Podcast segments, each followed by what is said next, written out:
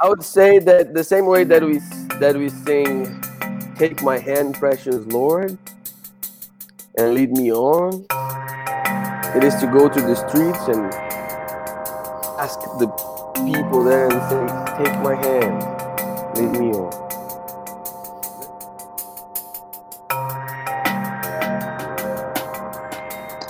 So, welcome to another edition of Resurrection Covenant's Letters to the Church, a series where we get to hear from people from all different walks of life tell us what they'd like to say to the church at this very particular moment. And for our second interview, we're so very excited to welcome theologian, minister, activist, teacher, there's others, artists that I could add, Claudio Carvalhaes. Uh, Claudio is uh, teaches worship at Union Theological Seminary. Uh, he was in Chicago for a while as well, so he knows the Chicago area very well. And he's the author of several books and articles on the intersection of worship, justice, immigration and migration, the environment, post colonial thought. He writes just about everything. So, uh, welcome, Claudio, and thank you so much for taking the time to chat with us. I am delighted to be here. I'm delighted with this invitation and what you're doing here uh, with the church and creating something new for this time. I'm deeply honored and blessed by what you're doing. Yeah, Wonderful. thanks so much. We really appreciate it. So our first question is kind of that give us a little idea of your context. So we we phrase it this way that if you're at a party and someone asked you who you are and what makes you you, how do you start to answer that question? Whew, this is a very hard question. Uh, yeah. I just I just uh, uh, watched this, this, this movie called Sergio on Netflix, and there there's a woman who says, "You know who I, I would want to be? I want to be a, a a rain that goes back to my town and falls on the ground and be with people in the nature there." So I mm. I I, I love that. And so, in terms of what I, I, I think I would say more of what I want to be that would be more um, exciting than uh, uh, what I am now. I think I want to. Uh, I would say I am the one who wants to listen to the birds. I want to learn how to listen to the birds. I want to. I want to be the one who knows how to listen to the trees. I want to be mm. one that learns how to listen to my to my children, to my wife, and the ones who le- who is able to listen to my own self. Mm. so i and i that's what I, I, I want to be able to listen to. And there's this phrase from this mexican poet called octavio paz that he says i want people to think with uh, uh, to laugh with my thoughts and think with my jokes. That's what i want. I love that. Yeah i love that too. That's really great. Um, one of the things that we're um, you know, where there's so much going on in our current yeah. context in our world right now. We've we've just come out of Pride Month. Um, we've got we have Black Lives Matters protests and the struggle for justice against police brutality kind of unfolding, and the response to that as cities and, and states are um, defunding police or shifting their police departments. Um, yeah, yeah. We're we're in quarantine, and the elevations are different in different parts of the country, and um, I think one of the questions that we have is, you know, these are such extraordinary times marked by disruption and struggle for justice and change and, and grief. And um, what is, what's the role of the church in this in this particular moment in this context? Uh, oh, that's a great question, Aaron. I I, I think I, I would follow what I was saying before. I think our, our task now is to listen, to hmm. listen what's going on, to put our ears on the ground on the streets and see what's happening. Where where's the voice of the spirit? Hmm. and and and and see what is going on there that we need to that needs to change us that needs to empower us that needs to move us towards uh, uh, them I think this time is asking us to again to listen so much that this pandemics. It's putting us so much in a place inward right that we need to listen and see what's going on. And and if we listen to the pandemics we see that it is a, a cry of the earth that we have gone into the places that we are not supposed to go into the, the wilderness and messing mm. up with animals and areas that we cannot do. And that's coming against ourselves. Um, what is happening with the, uh, the the pride month is is is is a cry of precious people who have to fight for their own lives and in order to be fully themselves we need to listen to that mm. the whole thing with uh, the uh, george floyd and, and breonna taylor and all of them it is also a cry that comes from centuries right from from at least 300 years that, that we we haven't been able to to listen uh and and and now all of the explosion and it was happening right at pentecost right? And uh, i remember about this the, the, I, I felt it was like the the fire of god burning um all that is there that is not that is so unjust that keeps people under oppression so i think there's the burning of of the systems and then the possibility of of of resurrection from the ashes, creating a new world. And so the creation of, I think we are at a time where the church has to help to connect with other people to create this new world, this new world that is coming. So we have to imagine now uh, new ways of being. How is it that we can think about life without police? And this is not about personal, going personal against police officers. It's not the point. The, the point is how can we how can we imagine a life without police?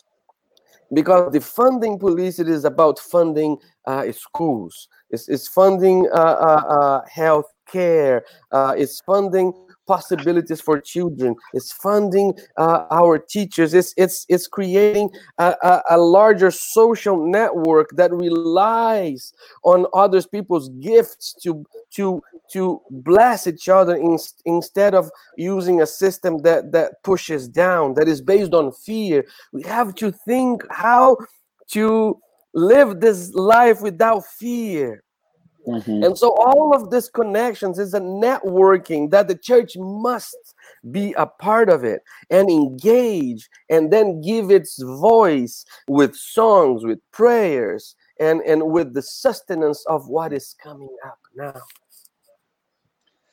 You uh, I love this conversation, and especially as I'm thinking, I've been thinking a lot about imagination, um, in particular with the church, because I think one of the things we think about a lot in these times is okay, we're the church, we need to be going to this protest or doing this outside. And all of that is absolutely true, obviously.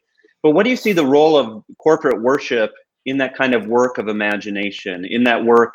You know, why are we gathering? I mean, obviously, right now we're not, but uh, how are we gathering together in a way that actually um, where we're connecting the things that are happening out there, quote unquote, because we always know people are bringing all of themselves into the church. But what is what is special, or what is the purpose you see in that worship uh, body, worshiping body?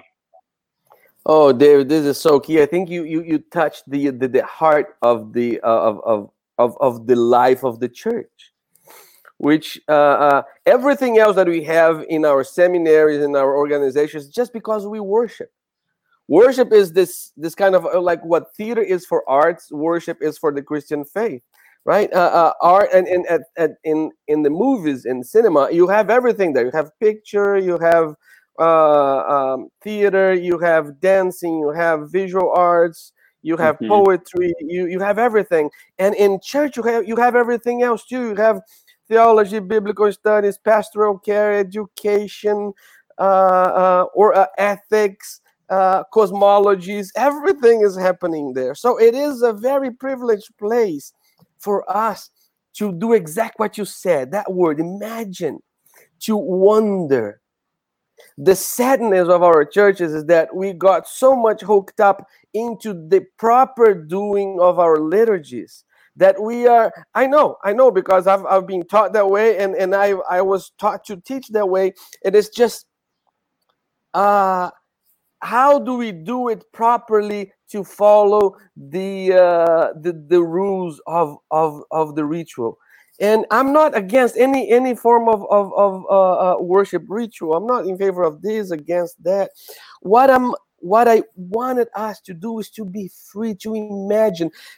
Use this structure use whatever structure but how do we imagine a new world not how do we mm-hmm. imagine mm-hmm. keeping what we have safe because mm-hmm. tradition it is this this handing down of something that came from other people from another time and now we have to make it new and so tradition also entails uh, uh, uh, a betrayal even the word says that is a little bit of a betrayal in order yeah. to imagine if we are to think our faith and uh, uh, um, who we are in this time, we have to think the worship in a new key, in a way of wondering. How do we wonder? It is about breaking the present, breaking the past, but breaking the future. We have to unlock a future that is coming the, the, the future we are making it right now what what mm. future are we going to have at this point i feel that my kids 8 12 and 14 they're not going to have a future mm. or they're going to have a miserable future and my mm. kids will not be able to uh, my grandkids will not be able to live see if we think in terms of the indigenous population that thinks in terms of seven generations three and a half before and three and a half after oh then we are unleashing the past creating the future and forming it all of it right now. So i think the imagination is this key. I mean worship is this place for wonder for mm. for awe and and not this place for okay what comes next? What comes next of the uh, you know the uh, lord's prayer? Oh we cannot skip that otherwise if Aaron skip one bit of the of the liturgy, somebody will come to him and say, hmm, you forgot that. Yeah. and, and, it is beautiful all of that. But what what else? What else? Yeah. That we can that we can imagine for a new world for for us, for our kids, for for the earth, like for this time in quarantine, uh, quarantine now, I, I I've been people pretty much repeating the same thing, and, and I wanted it something new. So mm. so the, the, the, the if the Eucharist is a sacrament, let's expand the sacrament into the trees. Let's have a sacrament with a tree, with a plant that we have in our in our homes, with our with our uh, uh, little pets. Let them be our sacraments. It is not how we do the sacrament, but what the sacrament unfolds, what it opens, what it expands, what it calls me into, what kind of relationship and form form of connections that can happen in the doing of our worship services. Right. It's, it's it is a way out and a way in. So uh, sorry. No, you're no. It's that's really you're really speaking wonderful. my language. yeah, Dave's eating this up. So yeah. um, and I think one of the things that one of the things we talk a lot about at ResCov is the the role of worship and liturgy um, in helping us live into a different story, a different narrative than the, all the all the narratives or stories that we are constantly bombarded with. Um, and as you were talking and thinking about three and a half generations back, I was thinking about the the ways in which worship helps us to remember as well, um, and to remember our story. I wonder if you have any. It's I don't know if there's a question necessarily in there, but if you have any thoughts on that. Yeah, I mean, memory is key, right? For for for um, every religion memory is fundamental and we in christianity talks about the subversive memory of jesus right mm-hmm. in the theology we, we talk about that and but memory where do we go back to when you think about memory because memory is something the first thing that uh, we have been robbed as soon as we lose our connection to the ground, to the earth, we lose our memory. Then it mm. becomes a memory of of of fleeting things. It doesn't it doesn't become a memory that is more strong, related, connected with the earth. right? and that's what we call the colonization is the ripping apart of people from the earth. Mm. None of us have any relation to the earth anymore, right? Even our churches, sorry. Very sorry for all this. No, you're fine. No problem. All of the connect, uh, we our churches, uh, we talk about everything, but we don't talk about the earth of the ground where the church is, right? We, we, we talk about the space, we talk about time, but we talk about it, but it is as if we are we're like on top of, of air because there's nothing that connects us to the earth, mm. right? And I think we need to gain a, a more uh, expensive notion of memory that we belong to a land. I mean, what I'm trying to do to help my kids do is to pay attention to the earth, literally put our ears in the ground, and then start to think about who were the people who lived here before? Mm. Who were the indigenous people who were here before? What was their lives? And then with that, I remember my life back from Brazil and my kids and my kids' generations from Scotland, from uh, Italy. And so, and then we put it all together and see what is it that we have from our ancestors that can help us unleash the past and open the future right mm-hmm. and i think that's the memory of the memory of jesus is not to circumscribe jesus into a tradition but to expand the possibility of this God into a much larger sense of memory, which means to expand our notion of the sacraments, of what is holy, why we have just like a, a bread and a wine as holy only and nothing else is holy, as if the earth does not much like it's quite not quite fully holy. It's just like a, a right. Uh, in the book that I'm writing, it's just a, a minimum uh, deficit of glory that, that we have on, on, on earth. And and, yeah. and and in the sacraments, you have the fullness of the means of grace. Memory that expands the means of grace. Memory that expands the ways in which we see our connectivity. And so that's when the subversive memory of Jesus can break with our own sense of memory. We, we, we can start within us. It, it breaks our knowledge, our ways of doing it, and then we can expand this memory into much uh, uh, uh, uh, more expensive ways. So uh, I'm really resonating with that. I mean, at the liturgist, of course. but as you're talking, kind of as we're closing up, in light of your specific vocation um, and all the ways you've talked about that, what would you i mean you've been talking about this but what would you want to say to the church right now what would be your kind of uh, minute or two of this is my this is what I in a nugget. This is what I want the church to think about right now. Another small question for you. yeah, exactly. I would say that the same way that we that we sing, "Take my hand, precious Lord, and lead me on." It is to go to the streets and ask the people there and say, "Take my hand, lead mm. me on." Listen to the the uh, LGBTQ folks and say, "Take my hand and lead me on." Hold on to the hands of our children, and don't put them away from the sanctuary, but hold their hands and say, "Take my hand and lead me on." Go to a tree, touch a tree, hold on to a tree, and say, "Take my hand and lead me on." Because to take the hand is to take the heart and to be transformed. That's what I would say. Amen. Amen. Claudia, yeah, we're so really grateful to have we're so grateful for your time and for your message that's so desperately needed at this point in the church's life. And um, we're glad that we can take your hand even digitally and that you can help lead us into these places. Um, and so thank you so much for joining us and uh, blessings as you continue to navigate life in New York City and Union uh, and in the church at this point. Thank you. Thank you, Dave. I, I admire you, your work. Aaron, very happy to meet you. That's and the great. work that you all are doing. Blessings to you. And again, thank you for having me. Yeah, thanks so much. Thank we you. really appreciate it.